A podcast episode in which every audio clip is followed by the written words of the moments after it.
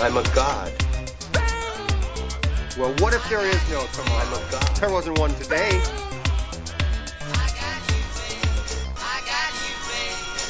Hello, hello, hello, and welcome to another episode of It's Time to Rewind, a podcast stuck in its own time loop right along with the movies we discuss. In this season, we're taking a look at Groundhog Day, after day, after day, after day. I'm your host, Bubba Wheat from Flights, Tights, and Movie Nights, and in this episode, we're discussing Phil's 25th Groundhog Day that starts at 64 minutes and 30 seconds with Sonny and Cher on the clock radio and ends at 65 minutes and 17 seconds with the lights in the lobby of Ch- the Cherry Street Inn flickering. This episode does contain discussion about depression and suicide. We try to keep things light here, but if that's a sensitive subject for you to listen to, you might want to skip ahead to episode 28. And once again, I'm joined by The Vern from Cinema Recall. How are you doing today? Hey, glad to be back on here to talk about suicide. Yes. Uh, we're gonna keep, we're gonna keep things light.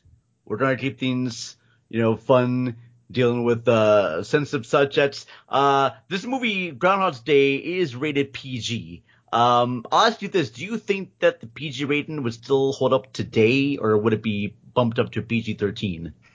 I think that it would probably still stay at PG because there, like, there's no swearing, there's no nudity, and the violence is, you know, even though we do get a, a couple serious moments of violence, it is bookended by, you know, so much humor, plus the fact that it is inconsequential violence. I, I think the, the maybe the only iffy thing would be the morgue scene, which we'll talk more about later whenever we get to it.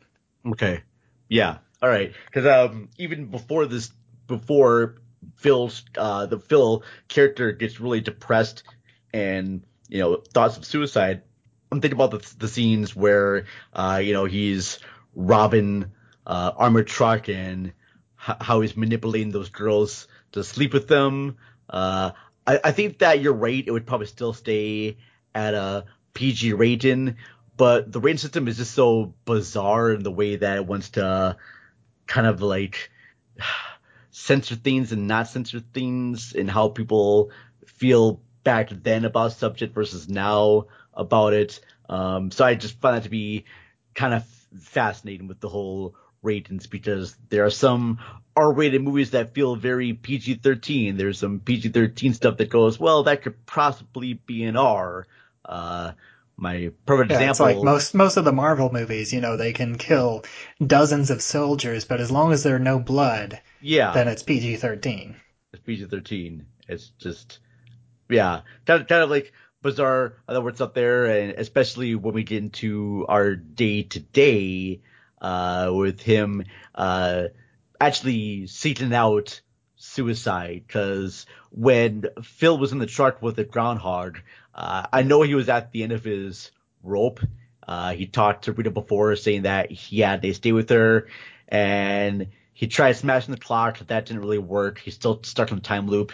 Uh, now, since he was there to see the groundhog for his work project, he's thinking the groundhog has to be responsible for why I'm stuck here. So he decides to kidnap the groundhog and do like a suicide pact with the groundhog because Yeah, it's like feels- I, I'm gonna kill you, but I'm you're, I'm I'm taking myself with you. Yeah, like because he's, he's thinking that the groundhog has to have something to do with this. There's some mystical power that the groundhog has, and so he decides to just end it by driving off a cliff with the groundhog. Didn't work. Uh, he still wakes up. Yeah, he wakes up and he says, "On nuts." Mhm. So that I, I think that specifically is a very clear indication that he didn't think that he was going to wake up the next day because he wakes up and he's like, "On nuts." I'm still alive. It's still Groundhog Day. It didn't work. Uh, uh, then he decides to do something that I have seen play in cartoons before. Mm. He takes the whole put a toaster and bring it to the bathtub with them. Now, I don't think a toaster has that much power to electrocute someone to death. I mean, uh, uh now he has brings up like a four toaster, like a, a Yeah, thing it's with a four slice toaster. It's not Yeah. just the two slicer. It's it's a four slicer. And also, I, I was thinking about this because you know most modern homes they have GFCI outlets in the bathrooms, anything that's near water, as well as circuit breakers, and they're all designed to trip and basically shut off the electricity if there's any power surge that would Yeah. be caused by like dumping a, to- a live toaster in the bathtub. Now, if this was taking place like maybe in the I would say 50s, Well, I, I do think because the the Cherry Street Inn itself, it's it looks like it's from an earlier time. Like all, all the decorations and the TV and everything feels like it's from the 70s. yeah, So it, it could possibly not have that updated wiring. I mean, the outlet is just a standard outlet. It, it's not a a GFC outlet that that has the like two little square buttons in the middle. Uh, because that that's definitely a more modern a modern thing. But it's possible that it it doesn't even have like circuit breakers. So it it's possible that this could have worked, even though I I don't even think that that would actually work in that situation with a toaster in that way. do you think the filmmakers chose this toaster oven just in case someone maybe decided to try it? Well, I think like you said, it it it, um, it calls back to a lot of cartoons because that that was Yeah. a very cartoonish method of suicide, and so that that helps give it a level of unreality. This is something that you see in cartoons, and, and it feels very cartoonish, especially like with the, the flickering lights right afterwards. Well, not only that, this is something you see Bugs Bunny do to Elmer Fudd. You know, Mhm. just like a little joking thing. And it's uh if someone actually did try to do it, you're right, you know, the whole house would just shut down and wouldn't actually electrocute you. I'm sure it probably gives someone a shock, but I don't think it would be enough to kill anyone. I don't know, and folks do not try this at home at all. Don't even like do it as a joke to your little brother or sister or whatnot. We're gonna say this right now, uh, here on this podcast. Do do not do anything that we say here. So just because cartoons do it doesn't mean that you should do it. Uh, yeah. Yeah, no, no hitting your brother with a mallet. Yes. They're, they're not going to see birds. They're just going to black out. Yeah. Uh, but yeah, I, I, I just, the, he just goes into a shock and actually, I like the fact too, it doesn't actually show him being electrocuted. Yeah, it's Like- completely off screen, and, and instead we just see Miss Lancaster saying, "Oh my God," and and like finally putting two and two together in her head, where she like connects the dots, and she's like, "Oh, that's why he took the the the toaster." It's oh oh no. Yeah. She, she's, she's not the, the brightest bulb there. Uh, very, very nice lady. Uh, but when it comes down there to grab the toaster, she just doesn't think anything of it. She just probably thinks, oh, he's just gonna have his toast in his room. Okay, that's fine. He'll bring it back. Uh, he's not going with it because he actually goes upstairs and, uh, the, uh, other times that, cause this would be the first time she actually met him because in usual past loops, uh, he just asked about an espresso machine and they talked vaguely about the weather. Um, now I'm pretty sure, I'm not quite sure about this time loop, but if he's waking up again, uh, he definitely ran past the guy who asked him if he came to see the groundhog. yeah. and then- Phil refers to him as pork chop. Yeah. Uh, I guess I, I, I didn't, it would be, it would have been nice to sort of see him kind of like be there when he walks up the stairs with the toaster oven and have like some sort of interaction. Yeah, so you know we see Miss Lancaster, you know, come to the realization, and this is uh, kind of the first time where we see the day continue on after Phil has basically passed away. I mean, I guess you could say that it did continue on a little bit in the in yesterday's day, and then we'll see it happen more in you know a later day. So the day actually continues on, even though Phil is dead. Like, do you think that Miss Lancaster like blames herself for not Huh. stopping him and whenever he grabbed the toaster in the first place. I don't think she really realized anything until afterwards. Then I'm sure she feels upset that someone died in her room. And then I'm pretty sure instead of covering the whole Groundhog's Festival, it turns into suicide at the Cherry Tree Lane. And that's what the news story is all about. I can totally imagine Larry taking over and becoming a news reporter to cover about it, and then there'll be a whole expose about exposés and stories about depression, and uh gosh, I'm blanking on ah gosh, it's horrible. I'm blanking on Bill Murray's name right now. Why can't I? Phil Connors. Phil Connors. Gosh, I just oh Phil Connors. I, I always call him Neil Page, but that's the guy he meets on the street. Okay, Phil Connors. Uh, so Larry's wants to have expose about expose, talk about Phil Connors' suicide, depression, and Rita becomes uh, the producer of that show. I can almost imagine that Larry will have his own talk show where he brings in people. He, he'd be like a self-help guy, and he brings people onto his show that are feeling depressed and alone, and help solve their depression. And uh, he starts up his own suicide hotline uh, in honor of Phil. Um, call it. I, actually, no, he would make his own uh, antidepressant pills and call it Phil's pills. Just uh, if you're ever feeling down, if you're ever feeling down, get Phil's pills, Phil's pills. Sorry, I'm working on a jingle for that, and I shouldn't be doing that. But I can almost imagine that that's what would happen if when uh, Phil did electrocute himself, then the thing would go on, and uh, Larry would become this talk show guy, kind of like a Dr. Phil. Actually, Larry would call himself Dr. Phil, and then later later sue the Dr. Phil for using his name. Trademark infringement. Trademark infringement right there. So I can just totally imagine that's what happened because Larry's like, no man, this is my show. I'm the actual real Dr. Phil. I help people. You're a tool. Knock it off. uh, and then the actual Dr. Phil ends up getting more famous, which caused Larry to become a little bit more depressed, and then maybe Larry just stuck in his own time loop. I don't know. That's just an idea for maybe another movie. Uh, He's got to stay, start taking his own Phil's pills. Phil's pills, I know, yes. uh, but yeah, I can just totally uh, imagine that. Um, I I think just the whole setup of Phil just grabbing the toaster without really saying any word, and you know exactly what he's gonna do. Uh, it's different than when you see kind of suicide done in other movies. Uh, just because you know that he's he's gonna come back. I mean, this isn't gonna be like a drama where someone really suffering through mental illness and kills himself. Uh, this is done very tongue in cheek, very humorous. Just the way it's all about the tone, like the music in there.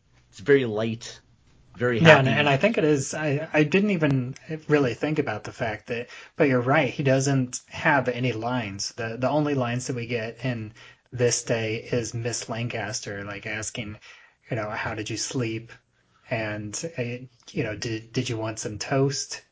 And then afterwards, or she just says, "Oh my God." Yeah. And that's just really it. It's all just like visual cues and even the way, cause I think that even how it's framed, everything is done kind of like in wide shot. There's not any like close ups of his face and the toaster. When he goes into the bathroom, he just kind of sits in the bathtub. Everything's still in a wide shot. And then he just, and we, we don't actually see him drop the toaster. We just see him get in the bathtub, and then we just kind of know from the sound, Yeah, the And, lights uh, flickering out. lights flickering out, and her reaction Mhm. exactly what is happening in that scene. And yeah, it's it's dark, but it's a darkly funny. Um, I, I'm sure that her Rainbow took it to much more absurd, very dark levels. Yeah, and then there was there was a, a background detail that I noticed uh, in that moment with the lights flickering. Uh, behind Miss Lancaster on the right, there's like a small tapestry, and it's uh, it says unselfishness, and then right below it, it looks uh, it's something that looks kind of like a bed. Do you think that that was just like random set dressing, or or do you think that that is like just a, a little bit of background foreshadowing because, you know, you could say that selfishness is what keeps Phil stuck in Groundhog Day, and it's not until he learns to become unselfish that he breaks the loop eventually. You know, that could be a very good point, and it's something that's so subtle that I don't think I really noticed it right away. And I was trying to find like different background things in this movie because it has been a few years since I have seen it. Um, but that that's definitely a good point, and I'm not all gonna doubt that. I totally believe that filmmakers, every shot and everything they put into a scene is there for a reason, uh, either subconsciously um, or intentionally. Everything in a shot is exactly what a director wants it to be. Now, uh, I know that Harold Ramis is not going to shoot scenes over and over again the way that some other directors do. Uh, I can almost imagine if like a David Fincher directed this movie or a uh, Stanley Kubrick yeah, directed that's this what I was movie, gonna say. just of all the level attention to detail. And uh, Harold Ramis has worked for a while. I mean, he directed National Lampoon's Vacation. Uh, we mentioned Stripes. Uh, we mentioned Caddyshack. Um, and I he did write Ghostbusters, and I can almost imagine that Harold Ramis because Ghostbusters was made in '84, and I believe that both Caddyshack and Stripes were made before that. And I can almost imagine since Harold Ramis has a director eye that he helped out Ivan Reitman a lot on certain shots of that movie. And uh, the same could be said uh, for Groundhog's Day. I'm I'm pretty sure that even Ivan Reitman probably. I'm, I'm not saying he did, but since everyone's kind of friends with each other, I can almost imagine that people got together and you know helped each other out with with scenes. Um, like I know that Steven Spielberg helped out Brian De Palma with the making of uh, Scarface. Like in the big shootout scene that Tony Montana has at the end of the movie, uh, parts of that were shot by Steven Spielberg, and he just came onto the set one day to do that. Uh, I don't have any facts at all about Groundhog's Day if Ivan Reitman came along, but I can almost imagine that they're also friends that that could happen. Yeah, I, I, I could see that happening. You know, I I know that that you already mentioned that that you kind of got lost pretty quickly in in terms of you know and the the different the various time loops in this movie. But if if you had to put a number on it, how long do you think you would say that Phil is has been trapped in Groundhog Day at, at this point in the movie here, where he's like in his depressive spiral? I, I I'm gonna say possibly a year. I'm gonna go for that year because I'm pretty sure when he was uh kind of like uh seducing those girls and you know robbing the uh the armored truck. I'm sure he did that a bunch of times. Probably bought a bunch of stuff. I'm pretty sure he may have bought his own house and decided to just you know flaunt that he had a lot of money and just probably just decided to go, okay, I'm gonna find all the good looking girls in town and I'm going to basically be their man of their dreams. And he just did that for a while. And then he's just got kind of bored of it. He's like, you know what? I just, I, I, I see it's the same thing because someone just these girls for one night and he, uh, that's it. He just can't do any much more with that. And he decides to talk to everyone in town and he becomes their friends. And, you know, I'm pretty much imagined if you only had just one day and a day kept repeating itself, there's a lot of things you can do in one day. There's a lot of things that can happen mm-hmm. in one day.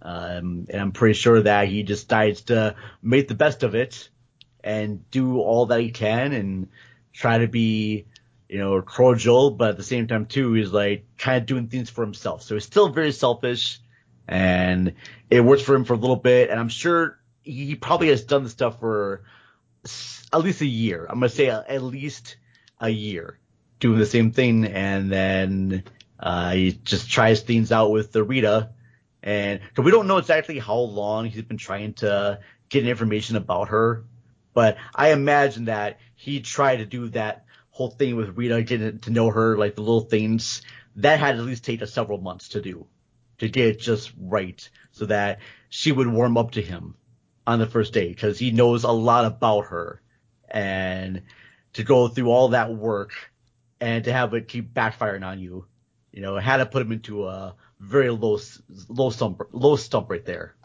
Yeah, I can see that. So, is there anything else that that you wanted to say about this loop? The uh, you know the the toaster. The toaster incident. right there. Yeah, I mean it's it's uh very it's it's a fun it's a funny moment. Um, even though it deals with kind of a dark thing, uh, it's still done in a very comedic way. Uh, I think that uh, Harold Ramis did a really great job shooting everything in kind of a, a wide kind of a, a, scope right there, so we don't actually see Phil's eyes. Because I think if we saw his eyes, uh, then the, the tone would be different. And also, like I said, music. Music is a big key right there. I mean, the soundtrack itself is not as dour as you would he- see in other movies dealing with the subject. So I thought that it would work just fine. Yeah. All right. Well, it's uh, thanks again for joining me once again, and uh, go ahead and let everybody know where they can find you online. Well, of course, Matt. Well, of course, you can find the Cinema Recall podcast uh, on the line at cinemarecall.net. Uh, you can also uh, check us out on Facebook. Just search for Cinema Recall Podcast. We have a group called Crack. Uh, check that out as well. Uh, but yeah, that's it. All right, and as always, I'm Bubba Wheat, and you can find me at flightstights, You can find me on Twitter at Bubba Wheat, and you can find the show It's Time to Rewind on Anchor.fm as well as anywhere else where you listen to podcasts. We also have a Facebook group. It's Time to Rewind, a time loop group where you can join that and discuss the uh, episodes of the show as well as time loop movies, TV shows, memes, uh, just about anything else there. And uh, I I got nothing. I am still working on this. Hopefully, hopefully by the by the end of this season, maybe I'll, I'll have something good to end the show with. But I will see you on the next loop.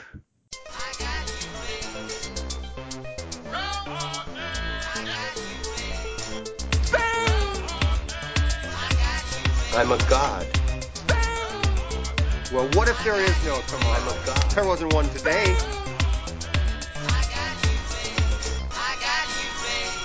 Would you like some uh, toast? Uh,